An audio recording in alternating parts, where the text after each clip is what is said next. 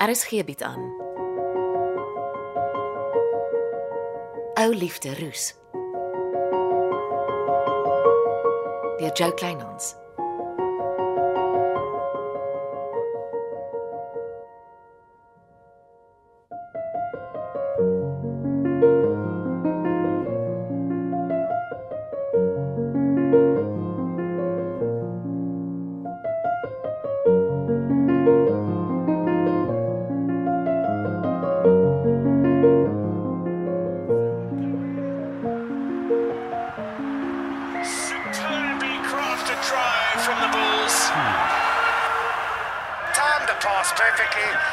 The back of the defense.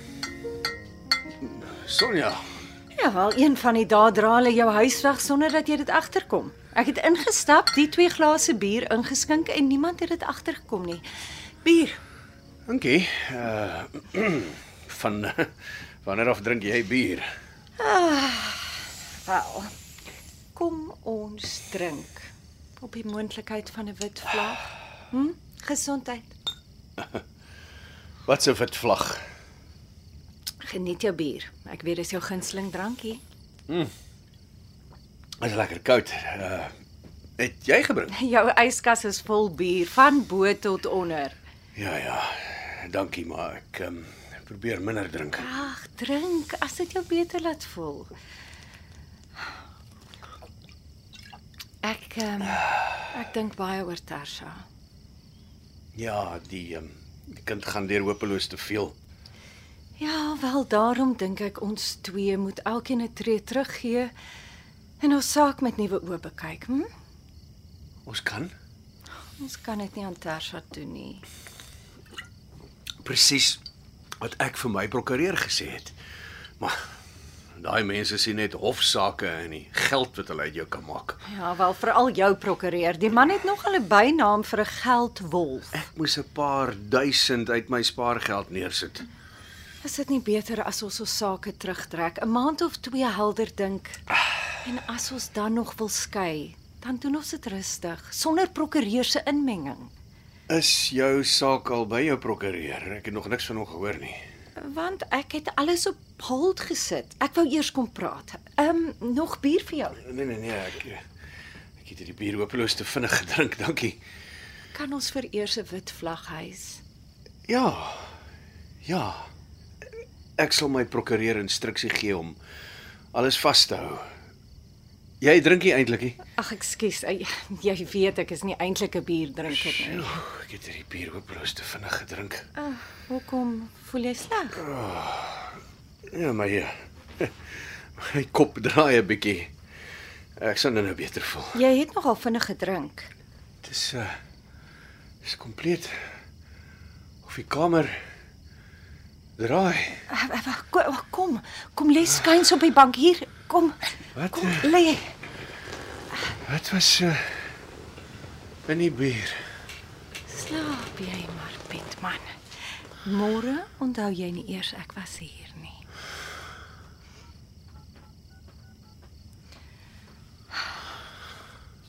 Hallo sweetness.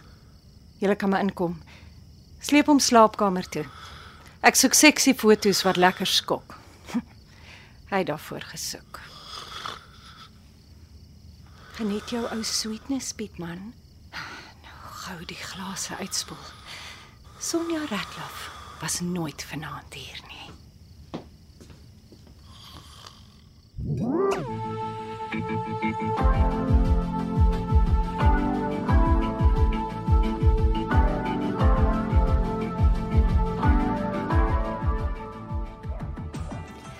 Gaan ons nou die hele aand vir mekaar sit en kyk in die kombuis. Wat stel jy voor? Dis bietjie te vroeg om in te kruip. Die huis gee my die creeps. Ek sien die hele tyd wit bene op die mat. Dit was beespene, net 'n siek grap. Ek verwag die hele tyd iets gaan uitspring. Oeh! Oeh, blitskot. Hoe skrik ek aan nou? Naand ma, Natasha. wat is fout? Ag, ek wens ek het geweet. Ek sou weer by die dokter moet uitkom. Ek lê maar in die bed. Wil jy nie goue draai by jou siekmoeder kom maak nie toe? Ek sit nie my voete op Mareland goed nie, ma. Wel, ek het nie veel van 'n keuse nie, Tersha. Nie na jou pa die egskeidingssaak teen my aanhangig gemaak het nie. Dit lyk vir my of hy 'n goeie rede gehad het. Tersha my kind, stille waters, diepe grond. Jy ken nie regtig jou pa nie. Wie het ooit gedink Pietman Ratloff sal sy vrou vir 'n egskeiding dagvaar? Maar ek slaap vanaand by Glennis in haar huis. Sy's nog 'n bietjie bang om alleen te wees. Ja, almal se probleme is ook jou probleme, my arme kind. Ek dink is die stres wat maar vang. Ek kry iets by die dokter môre. OK. Nag ma. Jou ma? Is hy siek? Klink so, maar is die stres. Kom ek maak vir ons tee.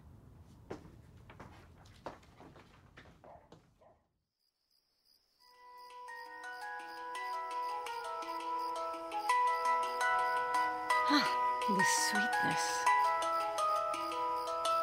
Ja, sweetness. Pragtig. Los alles oop. Goed. Ek het jou aanlyn betaal. Ek soek vier stelle afdrukke van al die fotos en sweetness. Alles is vertroulik. Goed. Ons verstaan mekaar. As jy wil vuil speel, Pietman, kan ons maar vuil speel. It takes two to tango. En tango gaan ons tango.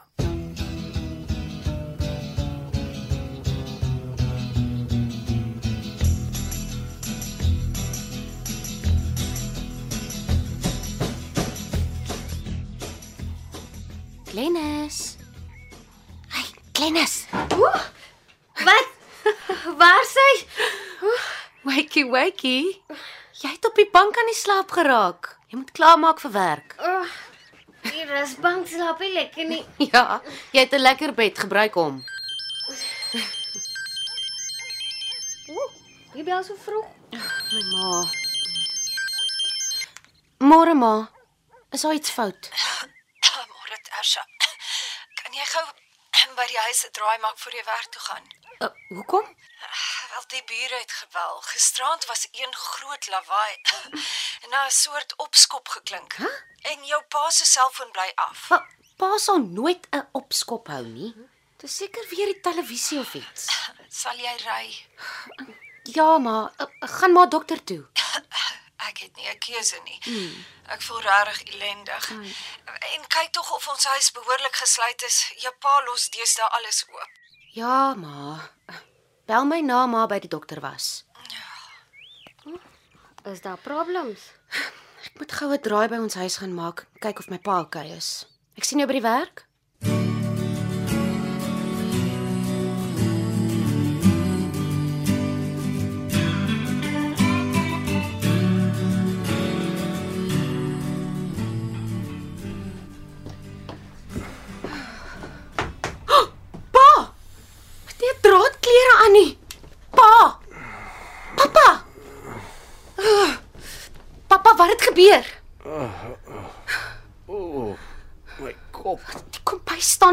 Leë bierbottels. Ek het paar mense gehad. Praat 'n bietjie sagter asseblief. Want die huis staan oop. Dit lyk of pa 'n groot party gehad het. Nee, nee, nee, nee, nee. Jou ma was hier. Nee, pa, ma's in die bed, sy's siek. Sy gaan vandag dokter toe vir pille. Man. Sy het vir my bier gebring. Sy het fyn gelyk. O, oh, my kop. Oh. Pa moet gaan vir hulp. Ek sal reël dat pa ondersteuningsgroep vir alkoholiste bywoon. Dit dit is anoniem. Niemand sal weet nie. Hierso. Drink die hoofpynpille, dit sal help. Ek het nie 'n drankprobleem nie. Pa, is nie 'n skande nie. Pa moet net eers erken pa het 'n probleem, anders help dit nie. Tersha. Dankie. Gee my net kans om op te staan. Ek is ek is laat vir werk. Mm. Ooh. Ek het vergeet om my nagklere aan te trek. O,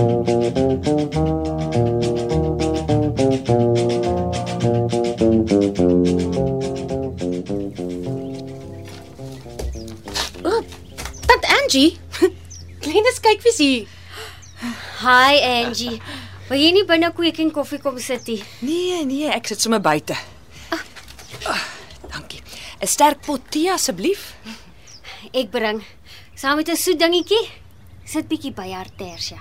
Ek wil julle nie uit die werk uithou nie. Ek Ek sit 5 minute. Tersha al die hele oggend rond. Ek moet seker verduidelik. Nee, glad nie. Ek wil net weet hoe dit gaan met Rousseau. Jong, nie goed nie. Vir die een of ander rede glo hy hy sal jou lewe in gevaar stel as hy naby jou kom. Dis nie goed nie. Ek het klaar besluit. Die volgende keer wat ek Stellenbosch toe ry, ry jy saam. Rousseau moet jou sien, ongeag wie wat sê. En as hy weer 'n Nee nee nee, ek wil sien hoe hy reageer as hy jou van aangesig tot aangesig sien. Okay, dis goed. Ek ry saam. Sterkie en heerlikste cheesecake. Ek skink sommer. Dankie, dankie Glennis. Ehm, um, Tersia gee om as ek 'n paar minute met Glennis praat asseblief. Nee, natuurlik. Sit sommer hier, Glennis. Dankie Tersha. Hoekom dink ek ek weet waaroor dit gaan? Hierdie kaaskoek is heerlik. Ek moes nooit iets gesê het nie. Ek is bly jy het. Maar ek sal nie 'n goeie vriendin wees as ek dit net daar los nie. Ek hou nie van dokters nie. Ek het die fasiliteit in Hanepoort Bult gebel. Hoekom daar? Ek hoor net goeie dinge van Hanepoort Bult. Niemand sien jy gaan by 'n dokter in nie en niemand skinder nie. Dis mos bietjie gemakliker. Nou, wanneer? Môre middag. Ek vat jou. Ek staan die heeltyd by jou. As die dokter wat die mammogram doen bekommerd is oor iets, verwys hy ons na 'n geskikte dokter vir 'n opvolgbesoek. OK, en en hoe laat?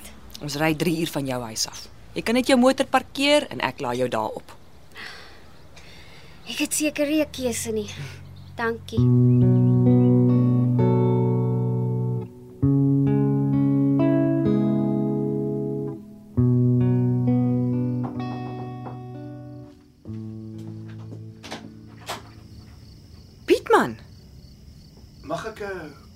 Inkom asseblief? uh kom in. Dankie. Sit. Ah. Is iets fout? Ek ek voel vreeslik skuldig. Waaroor? Hoe ons uh, hoe ek jou behandel het. Jy hoef nie draaie te loop nie, Pietman. Ek weet jy's hier oor my jok storie oor Etienne. Sê jou sê. Dis juis jou episode met Etienne wat my nog meer skuldig laat voel. Ons mans maak nie reg met jou nie. Jy's 'n goeie mens. Goeie mense jok nie soos ek nie. Ek oordeel nie. Ek dink net jy trek elke keer die kort stok. Ek het vir Etienne gebel. Ek het hom verskoning gevra. Nou dis wat ek kom doen. Was stom, jy weet. Etienne wou nooit iewers heen gaan nie, stil en teruggetrokke. Soos ek. Jy het maar net die vermoë om die verkeerde man te kies. En skielik is Etienne op die kassie, vol selfvertroue, besig om duisende rande te wen. Hy het my nogal beïndruk. Etienne en sy uh lewensmaat gaan toer met die wengeld. En toe hy met jou getroud was, wou hy net by die huis bly. Ja. Hy hy was nie 'n vakansiemens nie. Ek en Etienne kon 'n tweeling gewees het. Etienne is 'n stewige man. nie so dun en dingerig soos ek nie. Wil jy tee? Ek het melktert. Dankie. Dit sal lekker wees.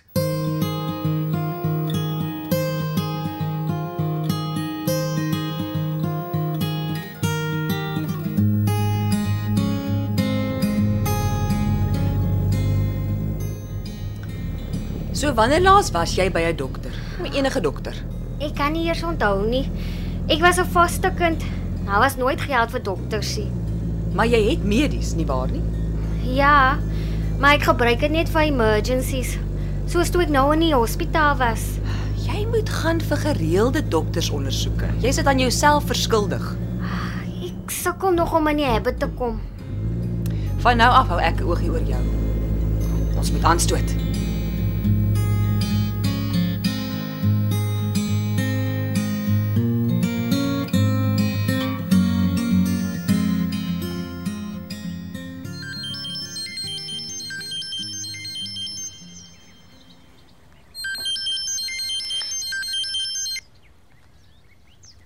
Hi ma, wat sê die dokter? ek sal môre gaan. Vandag was een groot deurmekaar spil. Uh, ho- hoekom? Ek moet keer dat daar nie 'n saak teen jou pa gemaak word nie. Uh, waaroor? Tasha, al wat ek kan sê is jou pa is afgeneem saam met straatvroue. Wat? Hy het die wildste van partytjies in ons huis gehou. Op een foto snyf jou pa iets van die tafeltjie af. Ma, dit kan mos nie waar wees nie. Ek probeer keer dat die polisie nie die fotos in die hande kry en jou pa vir dwelmmisbruik toesluit nie. Pa sal dit nooit doen nie. As ek nie met die foto in my hand gestaan het nie, het ek dit ook nooit geglo nie. Ek moet ry. My prokureur probeer voorkeer, hy sien net rooi. Hy wil nou net egskeidingshof toe. Hoekom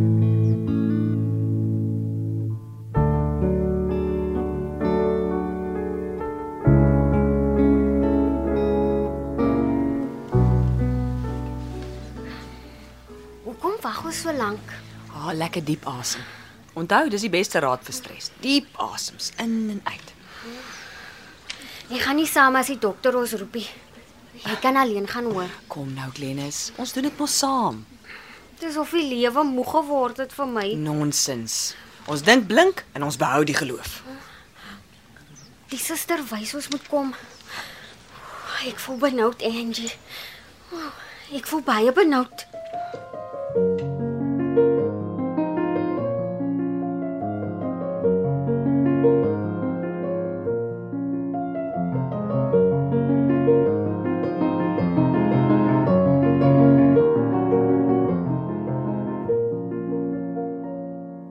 Was Ou Liefde Roos deur Jo Kleinhans. Die spelers die week was Marion Holm as Florence, Carly Heine as Tarsha, Jana Creer as Angie en Ira Blankenberg as Sonja. Andri Gerbst was Pietman, Pieter van Sail was Andries, Simone Benjamin was Glennis, Albert Maritz was Bux en Dean Bali was Dennis. Cassie Louwers beheer die tegniese versorging en dit word in Kaapstad opgevoer onder regie van Frida van den Heever.